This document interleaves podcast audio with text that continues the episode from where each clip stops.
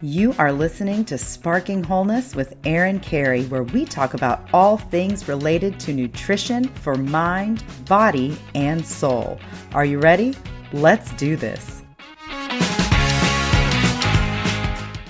Hey, everybody, welcome back to Sparking Wholeness. This is Erin Carey, and I gotta say, I'm a little bit nervous about today's podcast episode. I am bringing someone so special onto the show that it's honestly kind of intimidating. But I will say, he is the most attractive guest that I've had on the show, and he is my husband, Richard Carey. So, Richard, welcome to the show.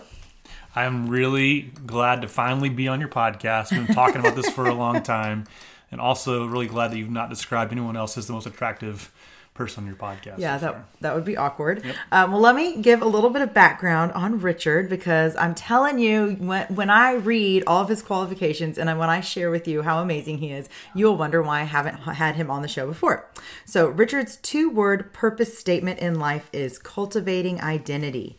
He enjoys supporting people who find themselves stuck in the me- messiness of life and helping them find freedom by focusing on all aspects of their being: spiritual, physical, mental and emotional. He loves it when any client finds their true identity and begins to live life with their identity as their firm foundation.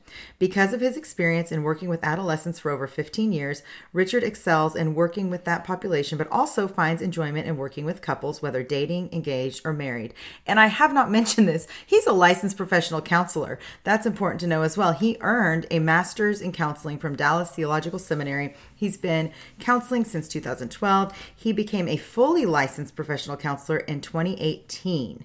And this is, we both joined this counseling practice together. Of course, you know, we know I'm not a counselor, I am a health coach, but we recently moved to join a practice together to work on everybody's whole body health, mind, body, spirit. And I'm just excited to have you on the show because you have a wealth of knowledge when it comes to things like just marriage and relationships and establishing intimacy, whether that's emotional intimacy or physical intimacy. So, um, yeah. So, what's your favorite thing about working with marriages?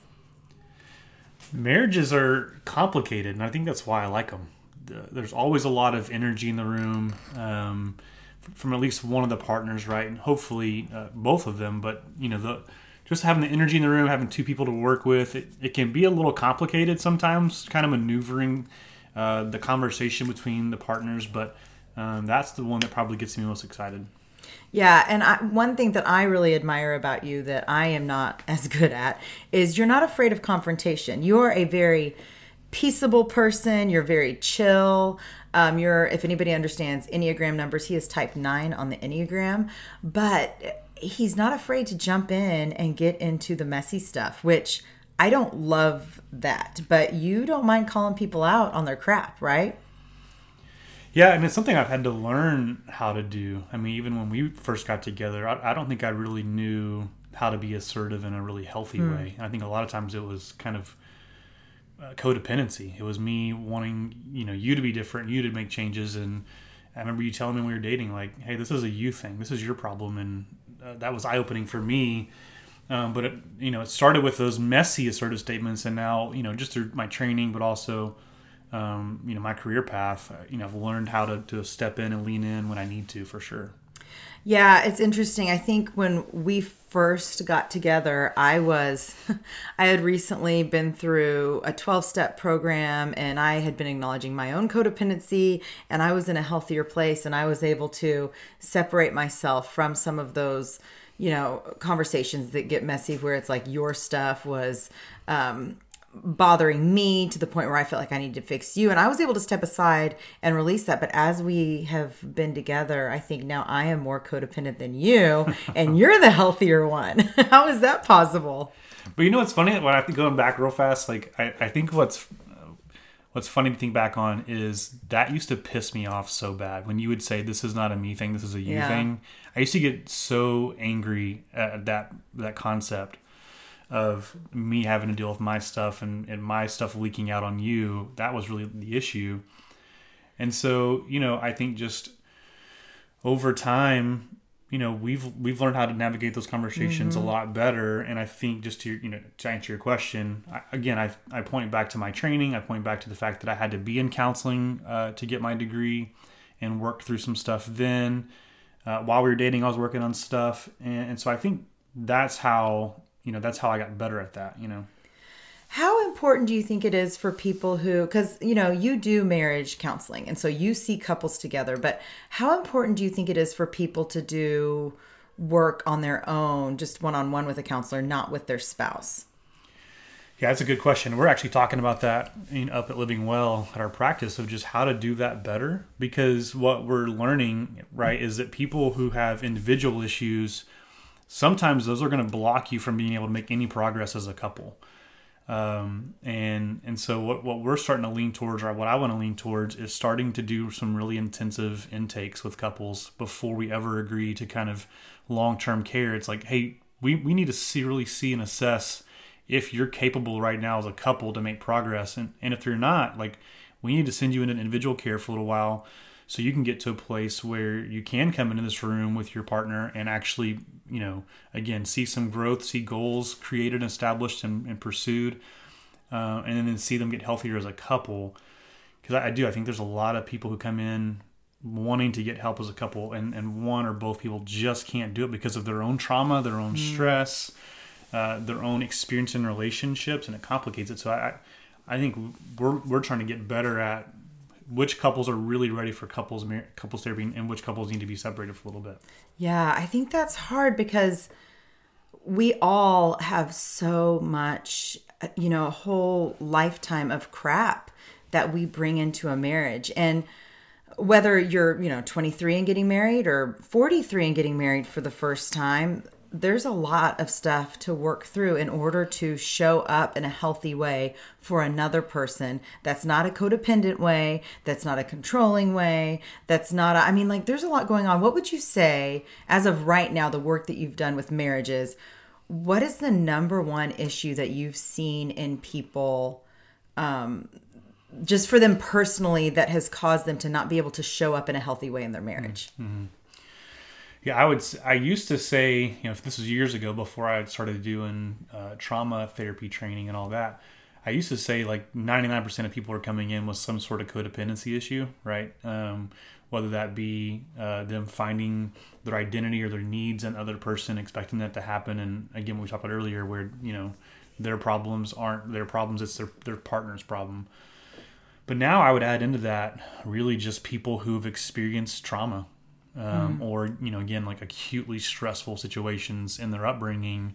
Because what we're seeing, right, is that that, kind that stuff is showing up, right? Because whatever their their stressful or, or traumatic moment was, they began to believe something about themselves that wasn't true. They, they had this negative cognition. And over time, you know, as they face more acutely stressful things or they face more trauma, that negative cognition gets confirmed in their lives.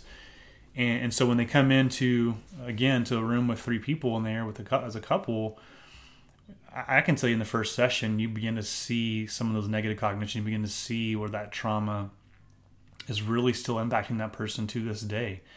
Um, and and they've learned based on their trauma, based on their stress, based on their previous relationships, they've learned some behavior um, that they, they think is going to be adaptive when a lot of times it's maladaptive.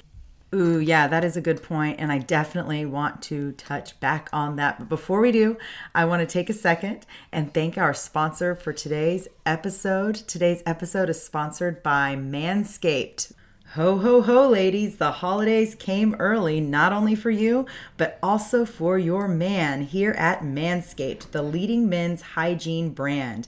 Manscaped just launched new products that your man will actually use, including their all new ultra premium body wash and a two in one shampoo and conditioner. It's time to give the man in your life the gift of beautiful skin, hair, and balls this holiday season. Go to manscaped.com and use code SPARK for 20% off and free shipping. Hairy jingle balls are a thing of the past with Manscaped Performance Package 4.0. 4.0. Now, I'm sitting here with my husband, Richard, who is my special guest today. And we've been together for 13 years. 12 of those years have been married. And after that many years of being with him, I have realized that hygiene is important and it makes a difference in our intimacy. And so, this is actually an amazing gift to give your husband because this is the gift that keeps on giving. Inside the Performance Package 4.0, you will find the Signature Lawnmower 4.0. This electric trimmer has proprietary advanced skin safe technology. It's also waterproof, so he can use it in the shower. It's like a gift to yourself with less mess. The Manscaped Performance Package 4.0 also includes the Crop Preserver and Crop Reviver, an anti chafing ball deodorant, moisturizer, and toner. Keep his North Pole feeling and smelling fresh. Their hygiene bundle also comes with a pair of Manscaped anti chafing boxers that'll keep his junk feeling fresh all day. The perfect package for his perfect package. Am I right, Richard? You are 100% correct. Manscaped is going beyond the groin with their new ultra premium body wash. Ooh, this is fun. I can't wait to share about this. It's infused with aloe vera and sea salt to keep his skin feeling clean, nice, and moisturized. It smells so good. I guarantee that you're going to want to use his body wash too. They also just launched their new two in one shampoo and conditioner, which has key ingredients with benefits that include hydrating, nourishing, conditioning the scalp, and strengthening his hair at the same time. And I know for sure this is one product that Richard really loves. It smells good, and you have personal experience with enjoying how it's working for you as well. Yeah, as soon as I opened up the package, I yeah, no pun intended there, and I opened the bottle and smelled it. I was like, yeah, I'm opening this right now, and I'm using it today. I love it. It's foamy, it's thick, and it smells like a man. That's right. Tis the season to load up on Manscaped products. So get your man, your dad, your brother, and friends the best gift of all the Manscaped Performance Package 4.0. Get 20% off and free shipping with the code SPARK at manscaped.com. Every guy has Manscaped on their wish list. Get him products he'll actually use this holiday season. Get 20% off and free shipping with the code SPARK at manscaped.com. That's 20% off with free shipping at manscaped.com and use code SPARK. Get your man a gift you'll both enjoy the gift of Manscaped. Now, Richard, we are talking about your work with couples and marriage therapy, and you were talking about how trauma that somebody can have going into marriage can factor into their relationship and in their marriage, and coping skills that maybe, or adaptive skills that worked for them as a single person, it doesn't quite work in marriage. So, can you give an example of, of how that shows up? You know, I don't. I'm not sure if it's so much a coping skill, but I think about people who tend to struggle in conflict. You know, they, they tend to struggle with engaging in it, with staying in it, with resolving it. And when you're single, when you don't have, you know, someone you're living with that you can get away from, I, I think one coping strategy is just to avoid. It, you know, it's a negative coping yeah. strategy they've learned from their past is just to avoid, right? So it's just, I don't feel safe, or it's not safe to feel safe, or I'm in danger. And so they go into fight or flight mode and for avoiders, it can look like a little bit of both. Like there can be this moment where they've been avoiding stuff for so long that they pop off uh, and go into fight mode, and then when you know the conflict doesn't resolve, when it gets worse, uh, then they want to they want to flee, right? And so both of those things are, are tendencies of avoiders that again you can do as a single person, but um, when you're married, when you're in a relationship, you can't do that. Yeah, no, that's true, and I think gosh, if I just think through some of our biggest conflicts, I mean, I know for me, I, I was used to just yelling and shouting things probably like to my sister to my brother right? Like just how the the conflict that i was familiar with before we got married was sibling conflict or being annoyed with my parents and saying things. But that does not translate to a marriage. And there were things that ways i would try to act or things i would try to say that it didn't work for you. And we really had to establish okay, even in conflict, we're on each other's side, we're on the same team. But that's really hard to do in the heat of the moment. I remember for us, like early on, like I think one of the things I used to do as an avoider was when we would get into conflict and you would say something back to me, there were these moments where I would say, like, I'm leaving. I'm I'm, I'm getting out of here. And you took that to mean, oh, I'm like done with the marriage. And I just meant like I've got to get out of this room. Like I've, I've got to Yeah. be away for a minute. I didn't know how to. I wasn't communicating that well, right? And that's what I found out from you was like how hurtful those words were, how scary those words were. And so I had to really even change as an avoider, kind of making sure I'm dialoguing with you in a way that's healthy and going like, hey, like I I just need a little bit of space to like process this deal or calm down, but I do want to I do want to re-engage and make sure we get resolution. Yeah. Yeah. Well, before we go any further into that, bookmark this part of the conversation. I want to take a second and thank our sponsor for today's episode. Today's episode is sponsored by Indeed. Now, you're putting in the work to better yourself. Why not put the same effort into your hiring process at work? It doesn't take much, it just takes Indeed. Indeed is a hiring partner that gets you what you really want a short list of quality candidates as fast as possible because you can do it all attract, interview, and hire all at Indeed. Don't struggle on your own to find quality candidates. Indeed can help you hire the right people right now. Indeed partners with you on every step of the hiring process so you can find talent with the skills you need through tools like Indeed Instant Match, assessments, and virtual interviews. One of the things that I love about Indeed that makes hiring all in one place so easy is that there's no need to install anything extra. Indeed's virtual interviews work from your browser. Interview virtually with no downloads, plugins, or purchases. You can do it all in one place with Indeed. Get started right now with a $75 sponsored job credit to upgrade your job post at indeed.com slash spark. Get a $75 credit at indeed.com slash spark. Indeed.com slash spark. Offer valid through December 31st. Terms and conditions apply. Need to hire? You need Indeed. Okay, so going back to what we were discussing about the conflict styles and avoiders, and how you said early on in our marriage, I, I, I want to touch back on that because you mentioned how you would say something like, you know, I'm done with this, and I interpreted it as you're done with the whole marriage, but really you just meant the conversation and you needed a break. How important are breaks in the middle of conflicts? Like, do you think a couple should work it out, you know, for hours to find resolution, or is it helpful to take a break at some point?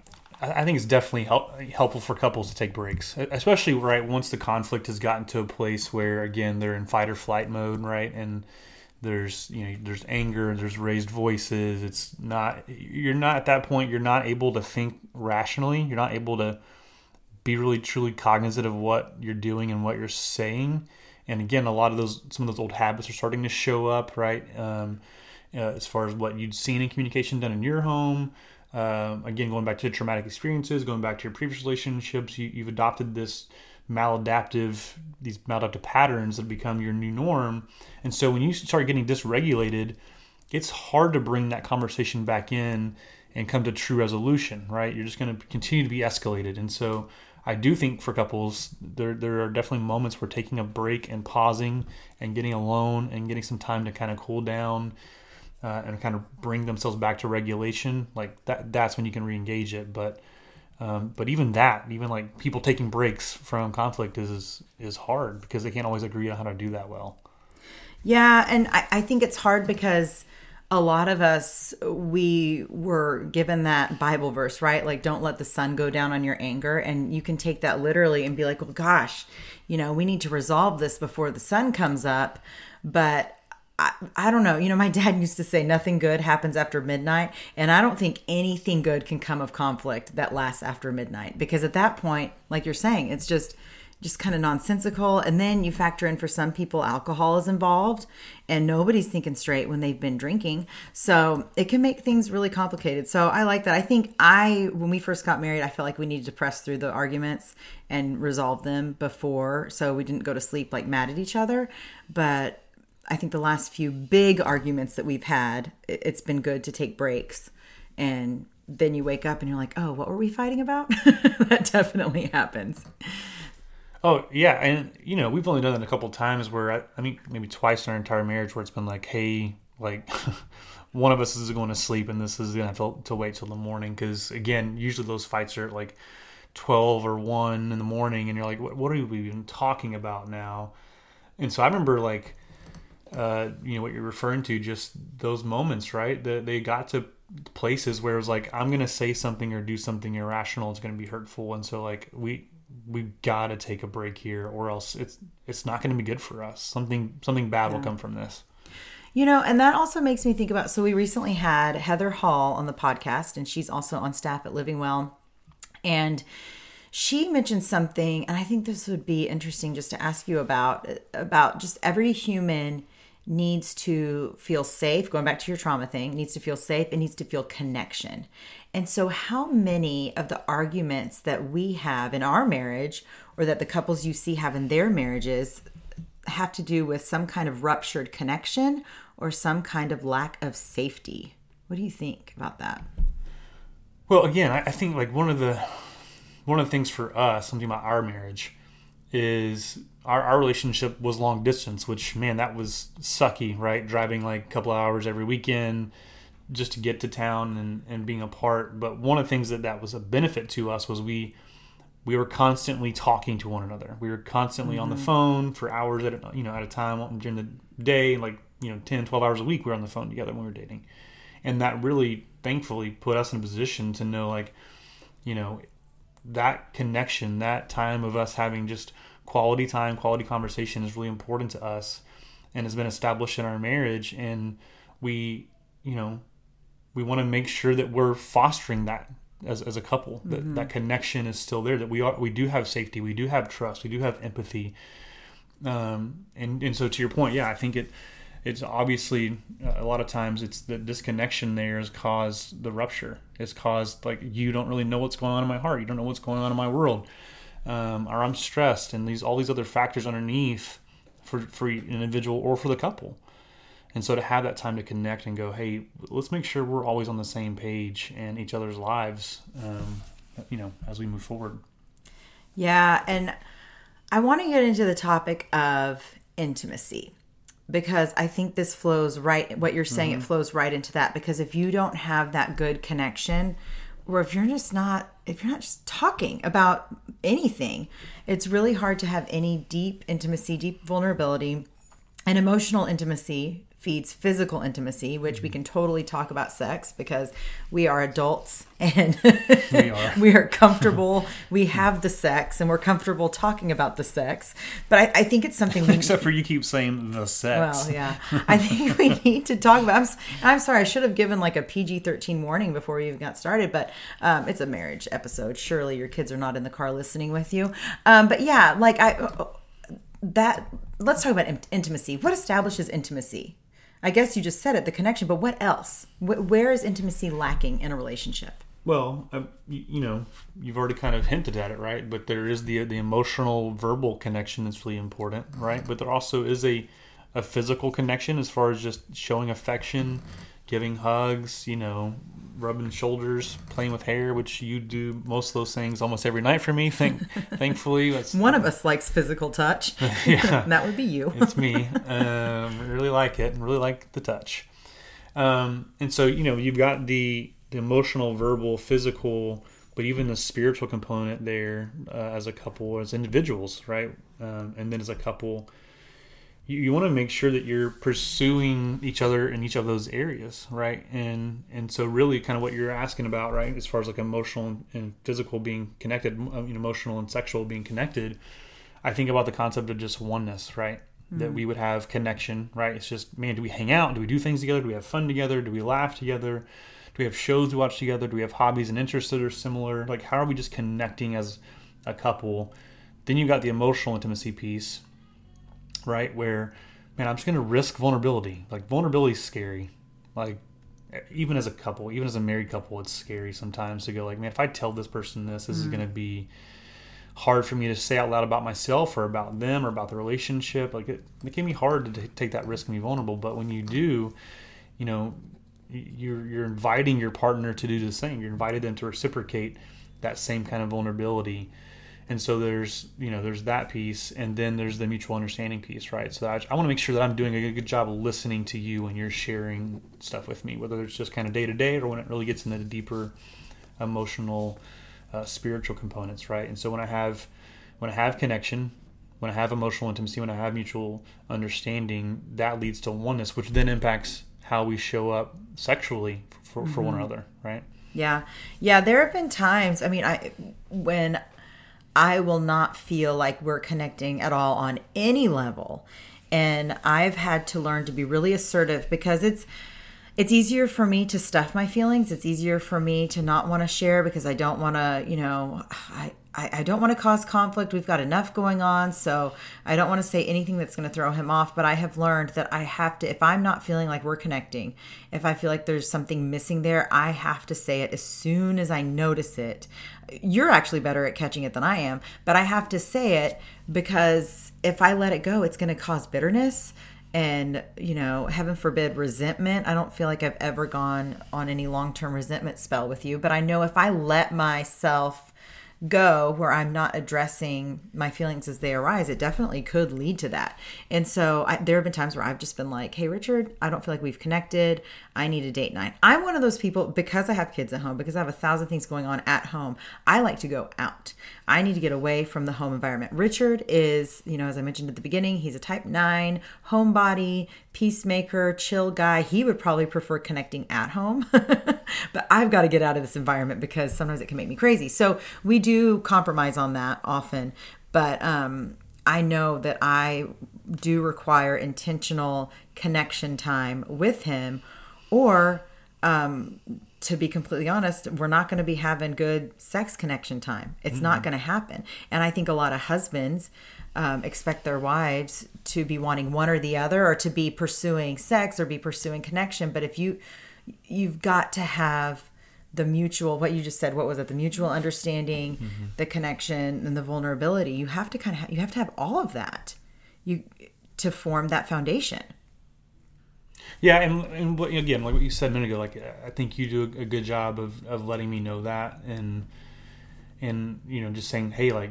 let's get a date soon. I can always tell when you ask that question or say something. Do we you know do we have any plans this weekend? I know you're looking for that connection with me and, and wanting that time together. Um, for I think it's funny too. Thinking about for me, you've heard me say over the years, like I had a bad dream last night. Like if I start having bad dreams about you hooking up with someone else or that we're not really together anymore, that you know, I'm single again, all those kind of dreams, I know, oh, like I must be feeling disconnected from here. And and some of them have been like stupid real where like I woke up crying because uh-huh. I thought you really had left me or had an affair or something stupid. Um, but that's a warning signal to me of go like, okay, I'm, I'm missing my wife emotionally, missing her uh, mentally and spiritually, and so we need to, we need to connect there before we begin to connect sexually. Yeah, yeah, absolutely, it's important, and I think marriage has just like parenting there are stages and seasons. I think marriage has those stages and seasons. And we just got through a really difficult marriage season. Not so much because of our marriage but because of external factors that were outside of our control. Richard has had just a few really difficult years for himself personally, professionally. And I really had to lean in and be intentional about not like taking care of his emotions. I don't know how to say this.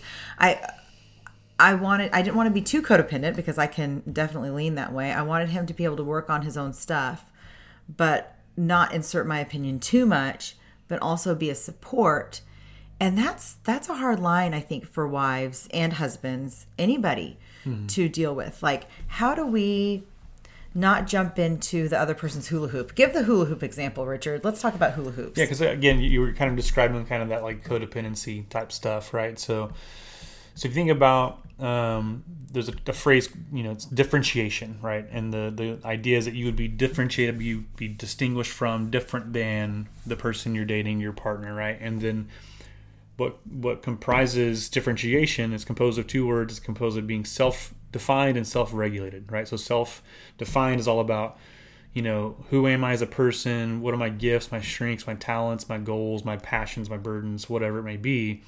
Um, and so that really just makes up who I am as a person. And then the second part is to be self-regulated. So you want to be self-defined, self-regulated, right? Is and I'm able to kind of deal with my emotions in a healthy way. I'm able to cope with life's stressors and discomfort and push through pain and all those good things.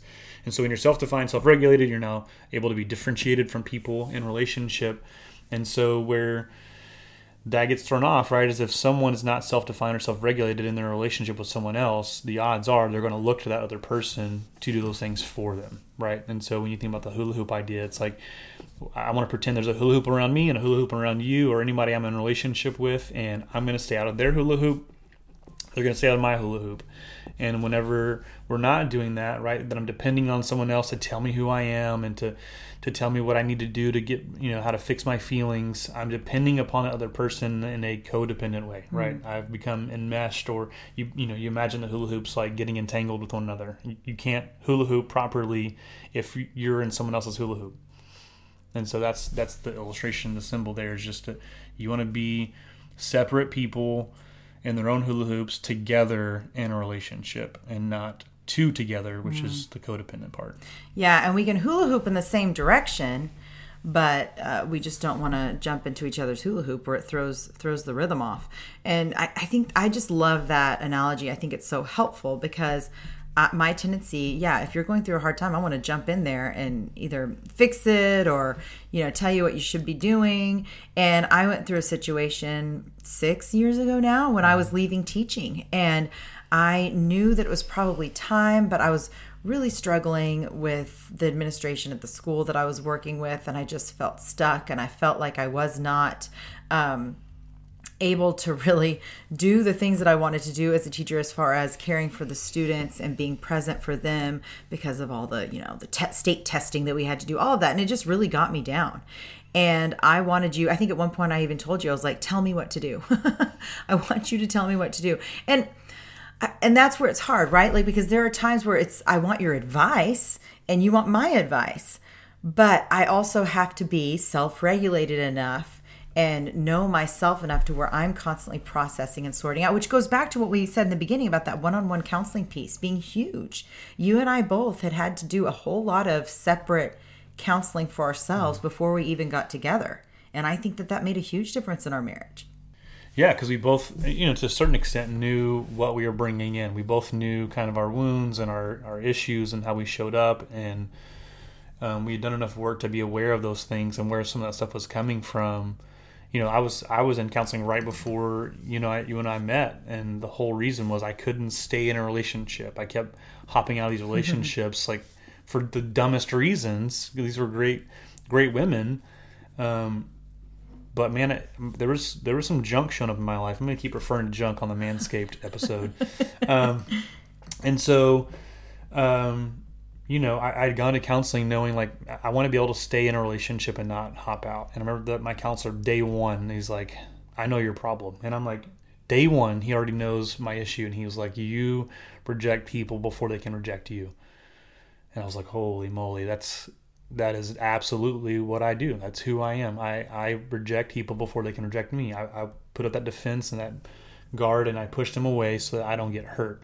And and so for me, knowing that coming in, like that's that how I operate. And you, you know, we saw that the first few years of our marriage. We saw that wound kind of continue to pop up where I was mm-hmm. fearful of really not being wanted. And when I felt unwanted, you know, had these moments of just you know lashing out and being hurt and and negatively interpreting things you were saying that weren't true um, and so been a work in progress but yeah we both came in kind of knowing kind of where our issues were stemming from yeah yeah and but here's the question how can how can someone become more self-aware is there a way to do it without counseling because and then and then you have people they just don't want to deal with it ah, that's not that big of a deal I don't want to get into, or you don't want to think about the hard things.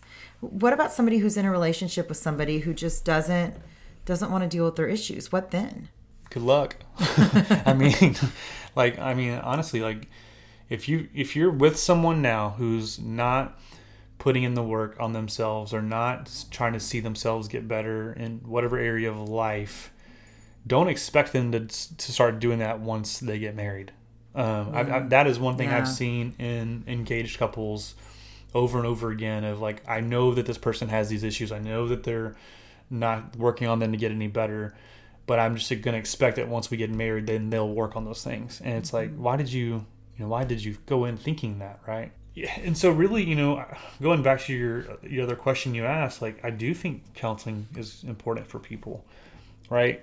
Can you get support from friends? Can you process with friends? Absolutely. But they're going to be approaching it from such a biased perspective, a subjective perspective with you, like that they're just, they're always going to, you know, say the nice things and they're always going to give their opinions. And they're, as soon as you tell them a story, they're going to go like, oh, I remember this one time for myself when that happened and, and really kind of steal the spotlight from you.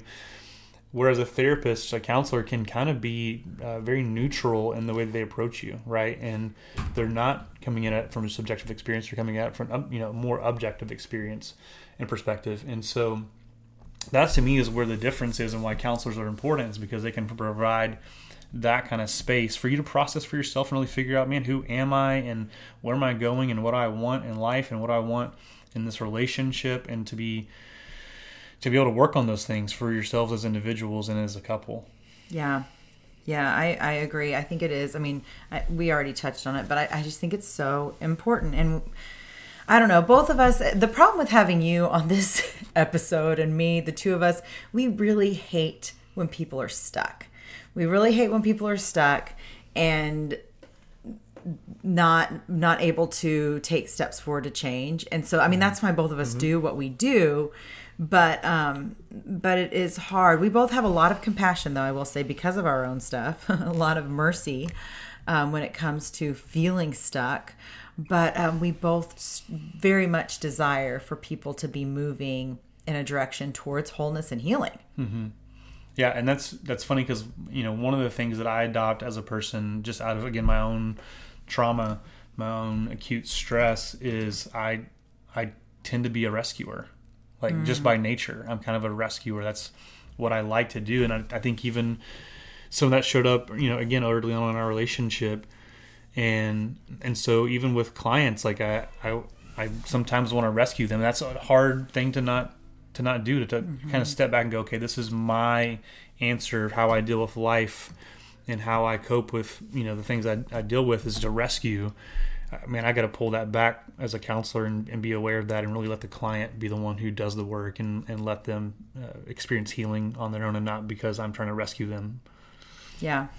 You know what we need to talk about that we have not touched on is we need to talk about emotions and men and sharing emotions as a man.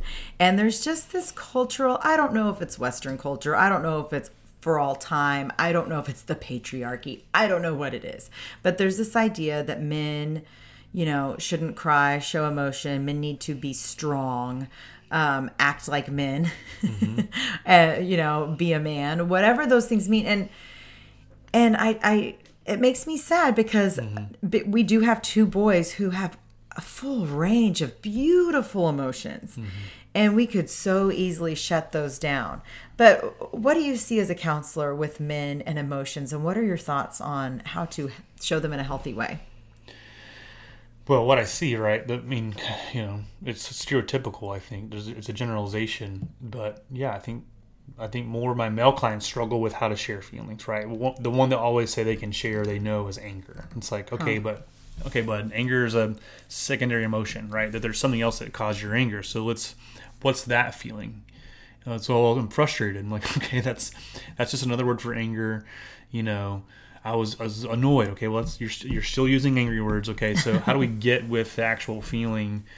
And and that's what's going to be the thing that's going to be important to dive into is the actual feeling that you have, not just the anger. So like, is it sadness? Is it pain? Is it loneliness? It was you know, is it guilt or shame? Like what's going on that's mm-hmm. happened to you that you know, so you can become aware of the emotion, right? And and then share that emotion with others, right?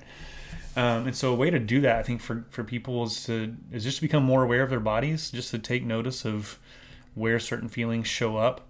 Um, I, I, give my a lot of my clients just a feelings wheel where they can look at kind of the six, you know, six core feelings and kind of where they go from there, and they get more specific and just kind of ask them to identify which which word kind of connects with you. What what do you think you're feeling? And so then they can share well this is what i'm really feeling right? It's not anger. It's man i felt disappointed. I felt pain. I felt you know, distraught when you didn't come home on time or whatever it may be, right? And so, um, so just really connect with the feeling. So again, so they can go back to their partner and share that.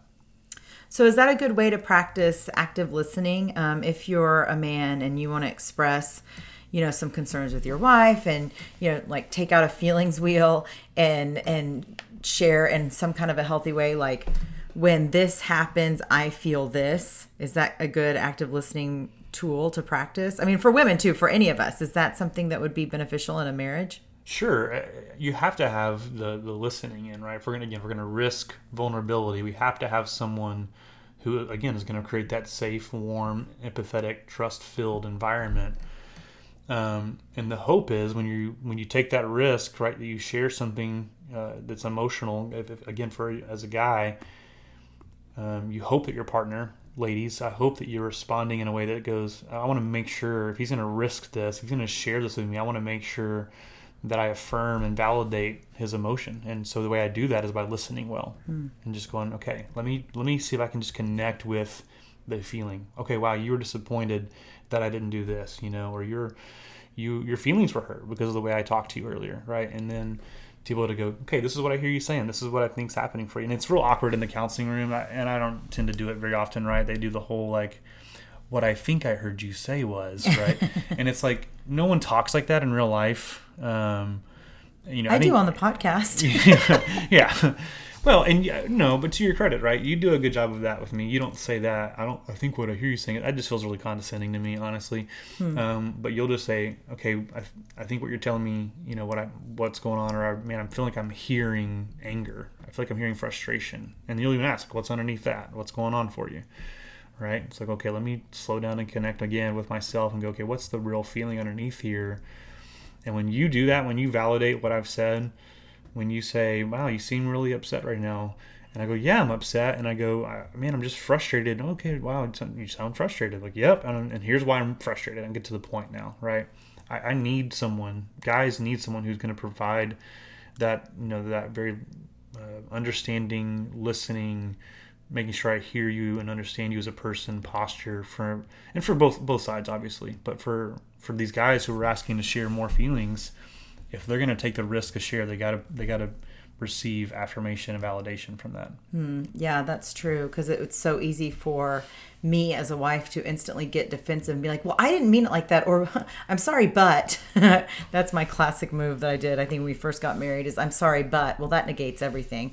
Um, and I had to, you know, one of the things that I, I like to share with people that I still to this day remind myself in my head when we're having a discussion is that I have to love Richard more than I love my pride because my pride makes me want to fight back and say something to one up the conversation or to escalate the conversation.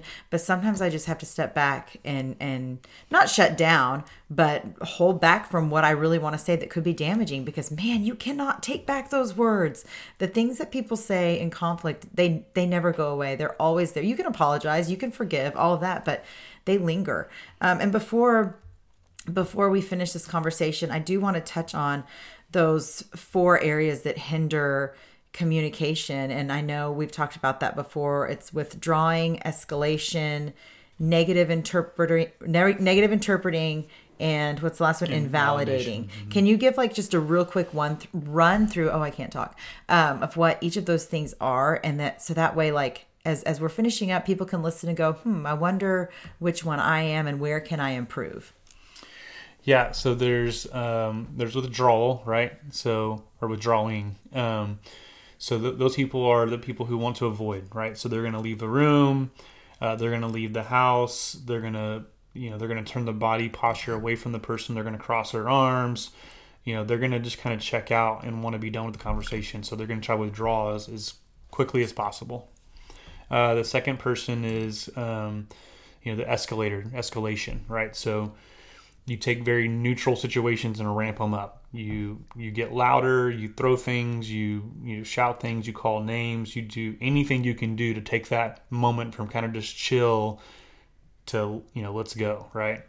Um, then you have the negative interpretation, right, or negative interpreters. Those are people who take a, again a neutral statement and make it negative about themselves. So, um, I, you know, we joke about the fact that I'm I'm probably a negative interpreter you know so taking like when we were first married and you were like i don't really like this chicken cooked this way and i took it to mean like you're a terrible husband even that's not what you were saying at all. So again you take those neutral statements and make them negative about yourself. Um, man the, the house is a mess. Oh you're saying I'm a, I'm a terrible mother? It's like no no no i just said the house is a mess Okay, so um, withdrawers, escalators, negative interpreters, and the last one is invalidators, right? And so again, kind of similar to withdrawers, they're going to cross their arms, they're going to make sarcastic comments, they're going to roll their eyes, they're going to chuckle or laugh, which you you know I I love that one. I, I laugh when it's uncomfortable, and so I don't mean to invalidate. It's just I feel uncomfortable about conflict. Some of our biggest fights were when we were kind of just getting started in the fight, and then you would laugh, and I would it would just send me into a, a fury. Oh, it's not you would well, and that would escalate it, right? Yeah, like and so all these things like go together. So yeah, so yeah, so the invalidators, right? They're gonna they're gonna laugh, they're gonna roll their eyes, they're gonna make faces, you know, they're gonna huff and puff. And so when you have any of those things present in a conversation, it, it's it's going to get worse. Yeah, and I just I, I love how you explain those, and you explain those in a really nice, succinct way. By the way, good job. Um, but because like we all we all do it, and so to be able to catch ourselves on that and go, okay, how am I showing up, and how do I need to change it so I'm not that person? You know. Um, okay, fun question. What is your favorite thing about marriage? Um. Okay. The sex. So- just kidding. Well, but I mean, yeah. Well, it's definitely definitely good. Definitely a great area of our relationship. I want to go back and normalize something real fast, and then I'll I'll share my answer.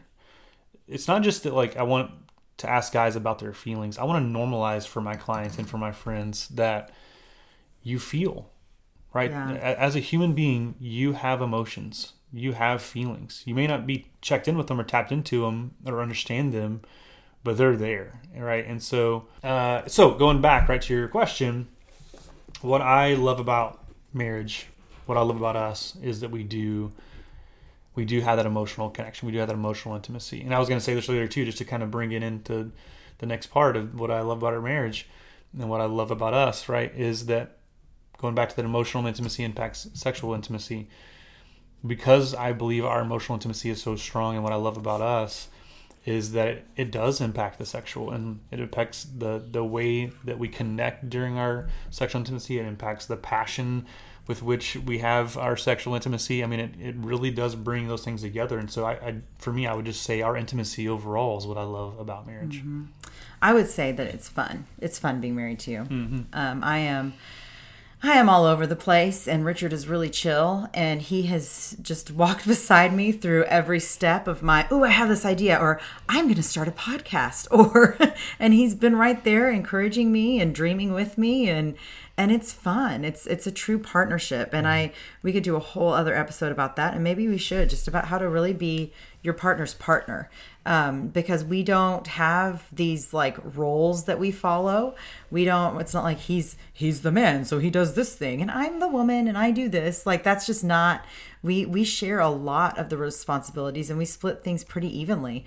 Um, I joke that that sometimes, like you know, again going back to the stereotypes that we have, sometimes he's better about sharing his emotions and showing his emotions than I am, and that's encouraging to me, and that reminds me to be more vulnerable. So. I love that. Okay, so final question. If you could give one piece of advice to spark someone toward wholeness, what would it be? Well, I'll just stick in this realm since we've been talking about relationships. Uh, it is. It would be to risk vulnerability, right? Um, take a chance today. If there's someone that you care about, someone you love, someone you're married to that you need to share something with, just to take a chance and go. You know what? I'm I'm going to risk vulnerability in the hopes that it sparks our relationship or sparks me as a person to connect with other person. That's kind of that's what I was saying about us. I just I love our connection, our partnership. Um, and so thank you for having me on your show. I love you. I, hope we should we should another one of these where we just tell stories about our marriage. We just like all the fights, all the dumb things we've done, and just talk. You know, reveal all the bad stuff. We should, because there is. I mean, there's a lot of good stuff, but we've definitely we've grown. We've had to go through some all sorts of things. So yeah, so I appreciate you being on. And if anybody is looking for an amazing male counselor, I know his schedule is pretty much almost full, but you never know when he has an opening. And he's at livingwelltyler.com. You can email him Richard at livingwelltyler.com and ask him how to, um, you know, do life better. I'm just kidding. I don't know. just, just thank him for being on the show. But thank you, Richard. I love you. And I'm so glad that you got to be part of this amazing podcast today. Love you. The tiniest spark leads to the biggest blaze, and I hope that today's episode sparks you on a journey to healing and wholeness. Thanks for listening to Sparking Wholeness. For more information on what I do and my coaching programs, or maybe just to reach out and say hey, find me at sparkingwholeness.com or on Instagram at sparkingwholeness. Have a fabulous week.